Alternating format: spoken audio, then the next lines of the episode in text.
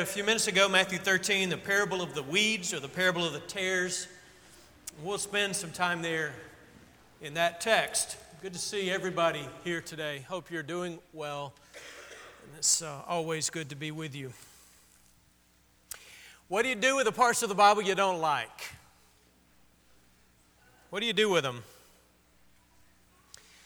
Well, you can look back in history and you can see some different things that some people have done with them. I mentioned three weeks ago, I think, three or four weeks ago when I started this. I, I mentioned to you second century heretic, that's what he was called, named Marcion, Marcion. And uh, Marcion was somebody who, who believed in the, you know, you had the God of the Old Testament, a God of judgment, and then you had the God of the New Testament, who's a God of love. And he couldn't see how you could reconcile those two images of God. And so he took out anything in the New Testament that reminded him of the Old Testament, and he had a, a cut up Bible essentially. He had a, his own version of the, of the New Testament. And Marcion, I think, was rightly condemned by the church because they thought he was taking the Word of God and kind of shaping it to what he wanted it to be rather than what it was. And so Marcion was condemned as a heretic by the early church. Marcionite heresy is what that's called. More recently, though, in our own time, there were some folks 20, 30 years ago. You may have heard of them. They called themselves, they styled themselves the Jesus Seminar. This was a group of religious scholars who took, uh, took it upon themselves to, to take, especially focused on Matthew, Mark, Luke, and John. They, they took the ministry of Jesus, the Jesus who's portrayed in Matthew, Mark, Luke, and John, the first four books of the New Testament, and they, they embarked on what they called the quest for the historical Jesus. And what they said that they were doing is they were trying to separate fiction about Jesus, stories about Jesus, from the Jesus who actually was. And so they said much of what we have in the New Testament, especially what we have in the gospel accounts, is not actually historical. It's fake, it's just not true, whatever. And so they tore the gospel accounts apart and eventually produced their own gospel, their own Matthew, Mark, Luke, and John, their own version. And they, they were on the front of Time magazine. This is a big deal back 30 years or so ago. What they would do, and this may, may sound familiar if you follow this at all, you may remember some of this. What they would do is they would take all the, the things that were said about Jesus and the things that Jesus said, the sayings of Jesus, and they would vote on them, this panel of scholars. And they would vote on on the saying of Jesus, and they had a, a color coded system that they would use. And I don't, you know, like red, for example, if they if they put a red pebble in, that was saying this is 100% accurate. This is what Jesus said. And so they had these various codes that they assigned to their level of confidence. And at the end of it, uh, I think they had four levels. And the one was this is almost certainly something Jesus said. Uh, second level was Jesus probably didn't say it, but it's consistent with what we know of Jesus. The third one was he didn't say it, and it's it, it could be consistent with something that he may have said. And then the fourth level was he didn't say it, and it's not anything that he would have ever said. So when they got to the end of it, they published their Bible, they published their Gospels, and only 18% of what you have in your Bible actually made the cut. 18%. 82% of your what your text says that Jesus actually said, they said that's not consistent with who he actually was. I hope that bothers you a little bit. I don't think anybody in here has that kind of Bible. I don't think that's something that you're going to engage in that sort of cutting and pasting or excising from the portion of Matthew, Mark, Luke, and John the things you don't like. But and so I think rightly, you and I stand in, in a bit of judgment on people like Marcion and people like Jesus Seminar, and we say, man, how can you do that? How can you take the Bible and just kind of cut it up according to the way you want it to be, right? I mean, that's, that's, that's pretty bad. You're going to discard it, just, you know, have the guts to discard the whole thing. Don't pick and choose what you like. But what do we do? Not do what, what not what do they do. I know what they do. I think you and I ought to be more interested in what we do. And we don't do that. We don't take a pair of scissors, as Thomas Jefferson supposedly did with his, you know, his deistic version of God and he, you know, took out the miracles and took out the supernatural. Uh, but we don't do that sort of thing, right? We, we do it differently. Probably the way that you and I do it. So we don't take a literal pair of scissors, but rather we just do what you might call selective reading. Maybe, maybe it's like selective application, or, well, I don't really want that. I don't think it could mean that because that bothers me, or that goes against what I believe or what I'm doing. And this is, you know, what Jesus said. I know it must be true, but maybe you and I are tempted to do that. And so instead of standing in judgment so much on these, you know, very progressive scholars of the New Testament, we ought to probably look back at ourselves and think, you know, I don't really pay attention to that as much as I should. We come to one of those texts today, Matthew 13. And I want us to I want us to think about what Jesus says really mostly at the end of this. But I want us to think about, you know, the story as a whole. We'll focus in on this for a minute and make sure we understand the gist of the story here. This is called the parable of the weeds, all right? If you've got the text in front of you, we've already read it, so I'm not going to read it again to you. But the story that Jesus is telling here starts in verse 24, and he's telling this parable, the story. This is a, a section of the, of the New Testament where Jesus is telling kingdom stories. He's telling stories that illustrate certain aspects of his reign, of, of the kingdom. Parable of the soils, first part of the chapter, the seed fell on wayside soil, fell on stony ground, and so on. And he continues on, and this one is about a farmer who planted seed in the field. This is a very basic story. So, planted some seed that he wanted, some wheat seed.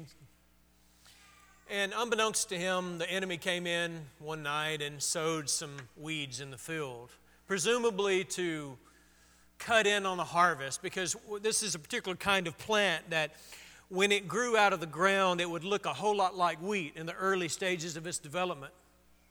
But as time went on, it would eventually be obvious that it wasn't wheat. But by then, the roots would be so entangled with the, with the wheat that if you tried to get the weeds out, you would also pull the weed out. And so you couldn't do that. You know, it's just a basic story here. But the point of it being that sometimes early on in the development of these plants, they look alike, but you can't pull the weeds out lest you hurt the good. That's not his spiritual point, of course, but that's the, as Jesus often tells these stories, he tells the story that would have made sense to them. They understand what he's talking about, and then he goes on and he makes some sort of spiritual point. Now, the, the servants come to him and they say, What do you want us to do? We've realized well, what's happened. You know, it's gotten big enough now we can tell the difference between the wheat and, and, and, the weeds. And, and now we realize there are a lot of weeds in there. There are a lot of weeds in there, and the enemy's come in and he's done this. What do you want us to do? You want us to, to pull the weeds up? And he said, No, you can't do that because it's going to hurt the good as well.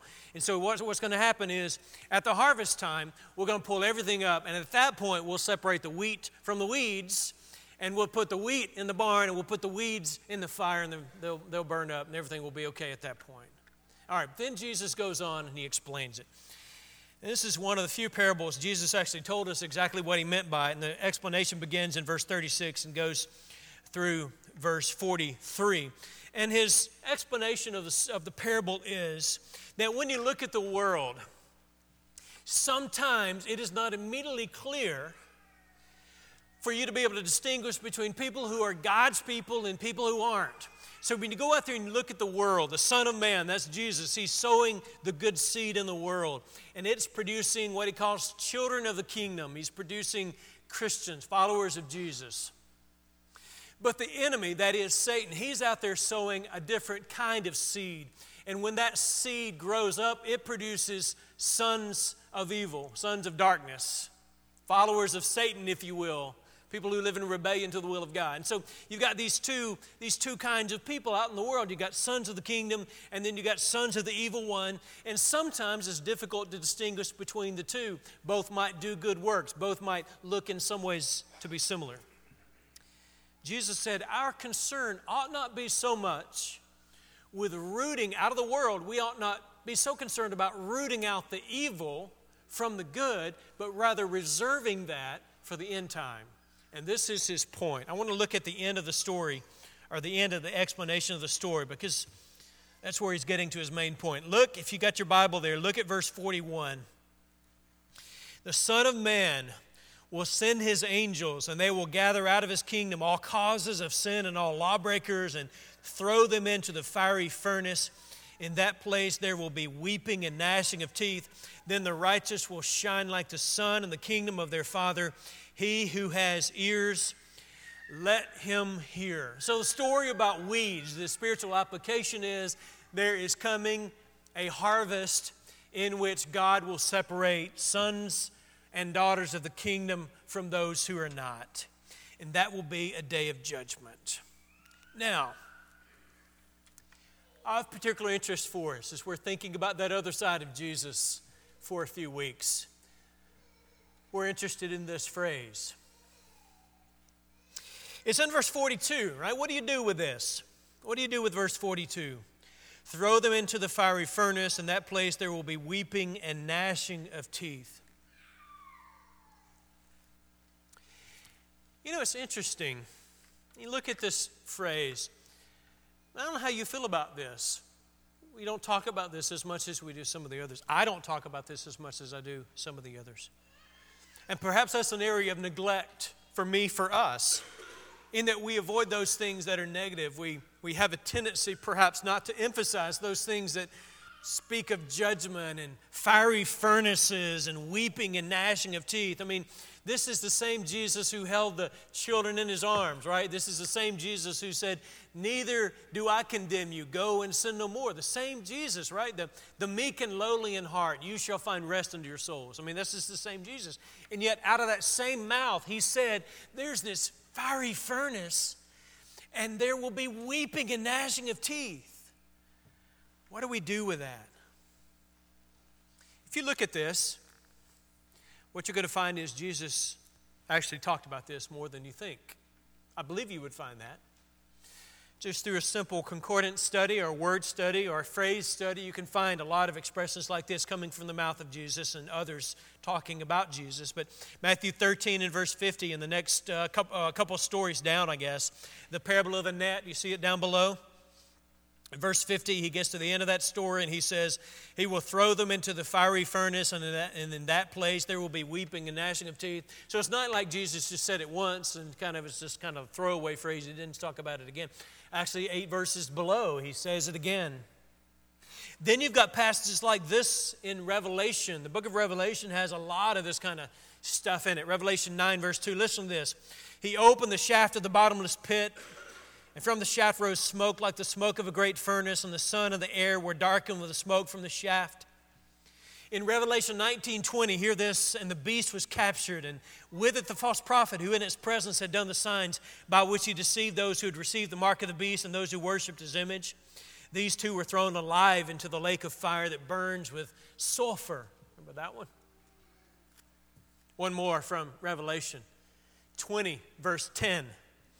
And the devil who had deceived them was thrown into the lake of fire and sulfur where the beast and the false prophet were, and they will be tormented day and night forever and ever.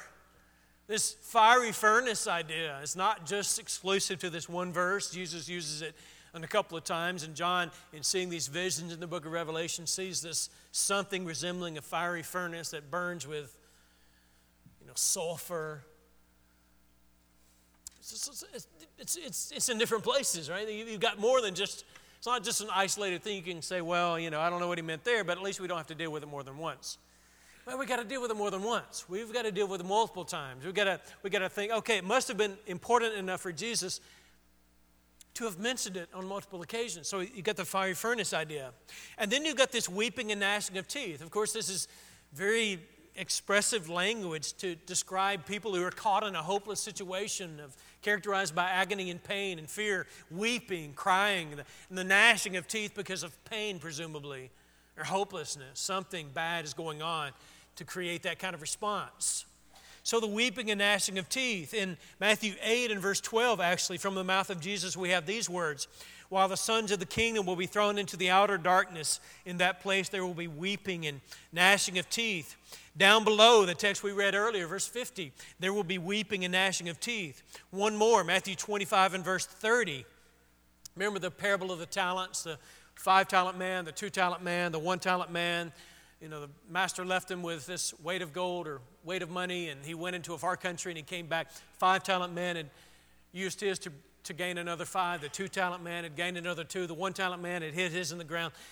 And the master came back, and there was a reckoning there. And at the end of that, he takes this one talent man. Here's the story Matthew 25 and verse 30. He tells those to cast the worthless servant, that is, the, the, the man who did not use his talent, cast the worthless servant into the outer darkness. In that place, there will be weeping and gnashing of teeth. Fiery furnaces and weeping and gnashing of teeth. I did not go and check my Jesus Seminar Bible, but I'm guessing these were not in the 18%. What do you think? And quite honestly, if I were taking upon myself to take it upon myself to, to, to create a Bible that I liked, or that, that spoke to me personally, or that was one I wanted to, to preach from, or teach from, or read from primarily, they wouldn't make the cut for me either. Would they make yours? Maybe they, maybe they would. I'm, I'm just talking about from a purely human perspective. This is the Bible that I want. But if from a human perspective, maybe they wouldn't make that cut where I would say, these are the ones that I really want to be there, you know? What do we do with what Jesus said? So I want to spend the rest of our time just thinking about a couple of things. A couple of things Jesus might say to our judgment averse culture, things that he might say to us in the church who are uncomfortable or maybe don't hear enough about or maybe don't like to read about or think about verses like these that I've just mentioned to you. We don't like to think about Jesus talking about hell. We don't like to think about his mentioning fiery furnaces and weeping and gnashing of teeth and smoke rising from this pit, right? These aren't these aren't expressions that give you the warm fuzzies. But I think Jesus, I'm, I'm fully confident Jesus has something to say to us. One of the things that this story teaches us, and we'll get to that last expression, but one of the things that this story teaches us certainly is this, and that is God is perfectly aware of who is one of his children, and he knows full well those who aren't. That's, that's part of the story. You know, you, you, you got the, the field is the word, is the world, and you got good seed being sown, you've got bad seed being sown, you got sons and daughters of the kingdom, you got sons and daughters of the evil one. And so you got different people out in the world, and sometimes it's hard for us to know, and it's not our job to know. You know, we're, we're not on the committee that determines who's a child of God and who isn't. So that's not our job to go out here and make these kinds of determinations. But, uh, and I think probably Jesus is dealing with this kind of this kind of question in the, in the heart of the disciples that, you know, what's going to happen? How's God going to sort all this out? How's He going to determine who is in the kingdom and who isn't? And, and Jesus tells this story to answer that, at least partially. But his, his, his point through the first part of the story, at least, is this. One of the takeaways is this God knows. Now, here in the story, the field is the world, the field is not the church. And so his primary point isn't that he can tell who in this building this morning is a child of God and who isn't, though that would be true as well. His bigger point is that in the world, sometimes it's difficult to distinguish between a son or daughter of the kingdom and a son or daughter of the evil one. It's hard because various people do good works. Lots of people who don't believe in Christ, a lot, a lot of people who don't believe in God do a lot of good works. But Jesus is teaching us through this story that God knows. But I guess we ought to apply it a little bit closer to home, shouldn't we? That in this building this morning, in an audience of 300 and something, we've got folks here who aren't in the kingdom, I'm guessing. God knows us. There are people who sit in church pews every Sunday and who sing the songs and they talk the talk and at least outwardly they walk the walk while they're here but there are people who sit in our pews probably our pews close to home our pews in this room who outwardly seem to be sons or daughters of the king, but they're not. God knows that. One of the, one of the teachings of this story is God knows that. He knows who the real children of the king are. But getting what, to what I, I believe is his primary point is that Jesus believes. This is important for us to get. I, ho- I hope you, you'll hear this, even if it makes us squirm a bit. I hope that all of us will hear this. Jesus believes, not only believes, but he emphasizes that there is a real future reckoning. That this world as it is will not always exist. That there is coming a time where this world as we know it will be interrupted once again by God's presence in a way that it has been in the past in certain ways when God intervened in time and space to make his presence known. God certainly did that at a moment in time when he said, Let there be light. God created the world. God has stepped in at various times in history. His presence is always here, but God has made himself known in times of the flood of Genesis 6. Certainly, especially through the ministry of Jesus when God took upon him human flesh. But the Bible often speaks of a future time. In fact, I'd urge you to read the New Testament sometime and just point out, acknowledge, write down, highlight, whatever, all those points in the New Testament where the biblical writers speak of that day, that coming day, that moment, the twinkling of an eye. The First Thessalonians 4 passages where, where, where Paul says, Don't worry about those who've died, they're not going to miss out. Jesus himself will descend from heaven with a shout, with the voice of the archangel, and with a trump of God. And the dead in Christ shall rise first. Paul is talking to a church that was confused about what's happening, uh, confused about the future. And what he's teaching them, what he's teaching us is that this world as it is will not always exist. There's going to be a point in time where he calls it here a harvest. He'll call it a reckoning. In Matthew 25, he'll call it a judgment scene. In Revelation 20, he calls it the great white throne however it's referred to, it's referred to in different ways. But you've got this idea that Jesus is coming again. He's coming again. He is going to enter our time and space in visible form once again, and that will be what, what the Bible calls in different ways the day of judgment, the end time, the day of the Lord. Jesus believed that. Probably to you and me, what this would say is we need to live our lives in view of, not in fear of. God's people don't need to fear the day in the sense that we, we shrink back from it in, in, in this kind of um, debilitating fear. But we live with a constant awareness of, in view of, the fact that Jesus is coming again. And that will be a day of reckoning. It'll be a day in which God does separate those who are His from those who aren't.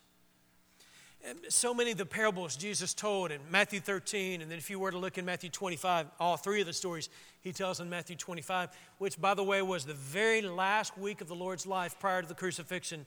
In Matthew 25, he told three stories.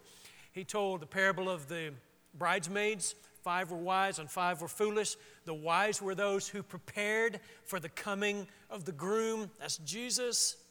The five who were foolish were foolish because they did not prepare. The next story is the parable of the talents we talked about a moment ago. The master goes away into a far country. Two of the servants were prepared for his return, one was not. And then the parable of the judgment, where he talks about um, the Son of Man coming in his glory and separating them from uh, one from the other as a shepherd divides the sheep from the goats. You remember that story in Matthew 25? The last week of his life, just shortly before Jesus was crucified. In fact, some of the last teaching that he did, Matthew 25, you know what he's talking about? He's talking about get ready for judgment. There's coming a day. There's coming a day. Get ready for that. This is the last week of his life. I'm talking Monday or Tuesday before he dies on Friday. What's he talking about? It's almost like Jesus is I mean, I know he knew all along, but it's, it's almost like he's, he's realizing, I've only got a few days left. What do I need to teach these people? And he teaches them about Get ready. Get ready for that day. It's coming. And so, in our story, what do we do with this? We've got to think about the fiery furnace. We've got to think about what that means. We've got to think about weeping and gnashing of teeth. The Bible uses different descriptive phrases and terms to talk about that dwelling place of those who live and die in rebellion to Him, those who persist in their obstinance and hard headedness. Hell, Gehenna, a place where there's weeping and gnashing of teeth, a place where the worm dies not, as he said on one occasion, a place of suffering. The worst thing about that dwelling place will be that it is a place where God is not. It is a place where the book of Revelation describes it as where the cup of God's wrath is poured out without mixture. Uh, that's a graphic way of saying God's wrath will be poured out in a way that is undiluted. It won't be mixed by his, it won't be tempered by his love, his grace, and his mercy, but rather the infinite wrath of God will be poured out on those who live and die in rebellion to him. What do we do with this? What do we do with this? I think as God's people today, we've got to recognize that Jesus emphasized this, and so we must. If we're not followers of Jesus, maybe what we need to hear is we need to, we need to hear the word of Jesus, the one who loves us desperately. But we need to hear his words coming to us, not with this kind of angry and condescending and exclusive kind of an attitude, but rather spoken with all of his love and his grace and his mercy. And I think spoken with tears flowing down his cheeks as he says to the world, I desperately want you to be with me eternally. But not everybody will be because not everybody will come to faith and obedience. There will be some who persist in rebellion and hard headedness and hard heartedness. There will be people who shake their fists in the face of a loving God and say, I don't want to do it your way, I want to do it mine. And to those who persist in that kind of rebellion, Jesus speaks these words he says, There is coming a harvest. And on that day of harvest, God will separate those who are truly His from those who aren't.